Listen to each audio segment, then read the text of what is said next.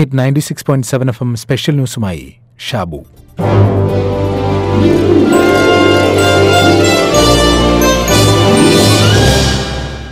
ഒരിക്കൽ ഒരു അധ്യാപകൻ തന്റെ കുട്ടികൾക്ക് നേരത്തെ അറിയിപ്പ് കൊടുക്കാതെ ഒരു പരീക്ഷ നടത്തി. കുട്ടികളെല്ലാം തെല്ലൊന്ന് അമ്പരന്നു.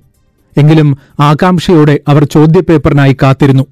അധ്യാപകൻ ഓരോരുത്തർക്കും ചോദ്യപേപ്പർ കൈമാറി. എല്ലാവർക്കും ചോദ്യക്കടലാസ് കിട്ടിക്കഴിഞ്ഞപ്പോൾ ഉത്തരമെഴുതാൻ അദ്ദേഹം നിർദ്ദേശിച്ചു.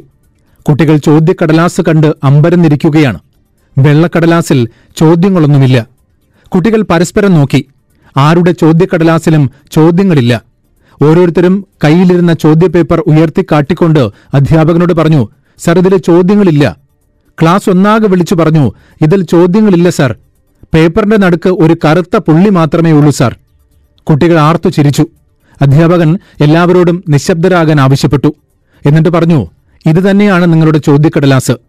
ഈ ചോദ്യത്തിന് തന്നെയാണ് നിങ്ങൾ ഉത്തരം എഴുതേണ്ടത്. നിങ്ങൾ നിങ്ങളുടെ കയ്യിൽ കിട്ടിയ ചോദ്യക്കടലാസിൽ എന്തു കാണുന്നു എന്ന് ഉത്തരം എഴുതിയാൽ മതി.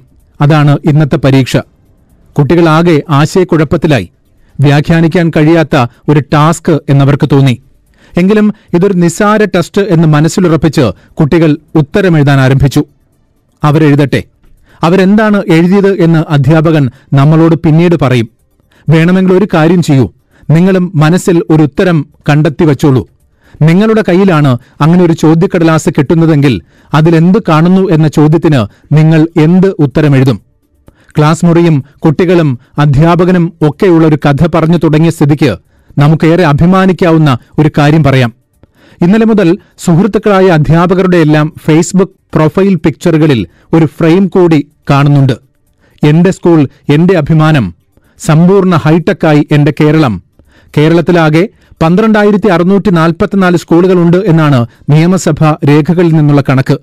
ഇതിൽ നാലായിരത്തി അഞ്ഞൂറ്റി നാല് സർക്കാർ സ്കൂളുകൾ ഏഴായിരത്തി ഇരുന്നൂറ്റി എഴുപത്തിയേഴ് എയ്ഡഡ് സ്കൂളുകൾ എണ്ണൂറ്റി അറുപത്തിമൂന്ന് അൺഎയ്ഡഡ് സ്കൂളുകൾ. ഇതിൽ സർക്കാർ എയ്ഡഡ് സ്കൂളുകൾ പൊതുവിദ്യാഭ്യാസ സംരക്ഷണ യജ്ഞത്തിന്റെ ഭാഗമായി നവീകരിക്കപ്പെട്ടുകൊണ്ടിരിക്കുകയാണ്. നോക്കൂ ഏതാണ്ട് മുപ്പത്തിയേഴ് ലക്ഷത്തോളം കുട്ടികളാണ് ഈ പൊതുവിദ്യാലയങ്ങളിൽ പഠിക്കുന്നത്. ഈ കുട്ടികൾക്കൊക്കെ എഫ് ബി അക്കൗണ്ട് ഉണ്ടെങ്കിൽ അവരുടെ പ്രൊഫൈൽ പിക്ചറിന്റെ ഫ്രെയിമും നേരത്തെ പറഞ്ഞതുപോലെ എന്റെ സ്കൂൾ എന്റെ അഭിമാനം സമ്പൂർണ ഹൈടെക്കായി എന്റെ കേരളം എന്നായനെ. എന്തൊരു അഭിമാന മുഹൂർത്തമാണ്. ഞാൻ പഠിക്കുന്ന സ്കൂളിൽ അൺഎയ്ഡഡ് സ്കൂളുകളിലേതുപോലെ സൗകര്യങ്ങൾ വന്നിരിക്കുന്നു എന്ന് കുട്ടികൾ വിളിച്ചു പറയുന്നത്. എന്തൊരു പോസിറ്റീവാണ് നമ്മുടെ കുട്ടികളുടെ മുഖത്ത് പുഞ്ചിരി വിടരുന്നത് കാണാൻ. ഇന്ത്യയിലെ ആദ്യ സമ്പൂർണ ഡിജിറ്റൽ പൊതുവിദ്യാഭ്യാസ സംസ്ഥാനമായി നമ്മുടെ കേരളം മാറുകയാണ്. ഹൈടെക് ക്ലാസ് മുറി പദ്ധതിയിൽ നാലായിരത്തി എഴുന്നൂറ്റി അൻപത്തിരണ്ട് സർക്കാർ എയ്ഡഡ് സ്കൂളിൽ എട്ട് മുതൽ പന്ത്രണ്ട് വരെയുള്ള നാൽപ്പത്തയ്യായിരം ക്ലാസ് മുറി ഹൈടെക് ആക്കി കഴിഞ്ഞു.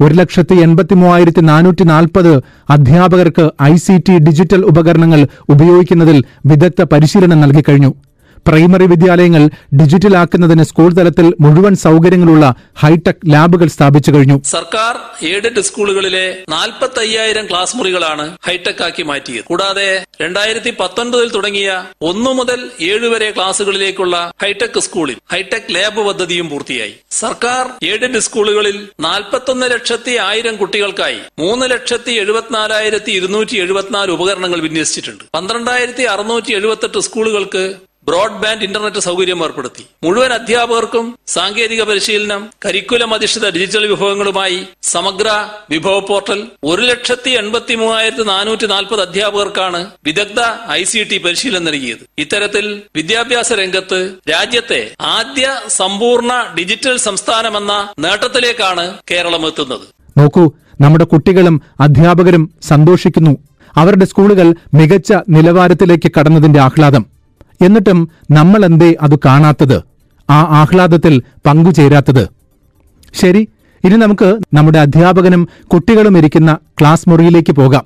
അവിടെ കുട്ടികളെല്ലാം ഉത്തരമെഴുതിയ കടലാസ് അധ്യാപകന് കൈമാറിക്കഴിഞ്ഞിരിക്കുന്നു അധ്യാപകൻ ഓരോരുത്തരുടെയും കടലാസ് പരിശോധിച്ചു.